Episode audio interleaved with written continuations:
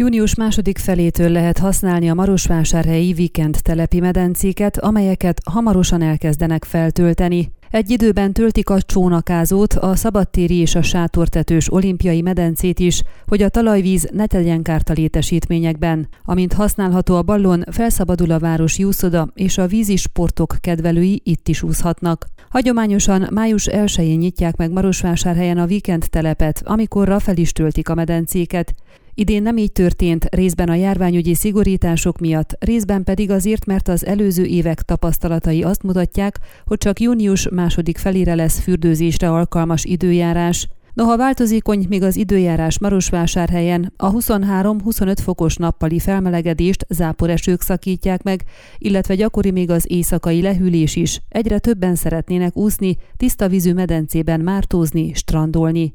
Marosvásárhely polgármestere Sós Zoltán a Székelyhon kérdésére elmondta, dolgoznak a Vikend telepi sátortetős medence megnyitásán. Itt újra szerelték a gáz és villanyvezetékeket, kicserélték az összetört járólapokat, és hamarosan nekifognak a medence kifestésének. Amint megszárad a medence, elkezdik a feltöltést. Egy időben kell feltölteni a sátortetős olimpiai méretű medencét és a vikend telepi többi medencét is, hogy a talajvíz ne tegyen kárt bennük. Előre láthatóan jövő hét végére a medencék tele lesznek, a sátortetőst melegíteni fogják, hogy mi hamarabb elérje a 27 fokot, és alkalmas legyen a sportolóknak.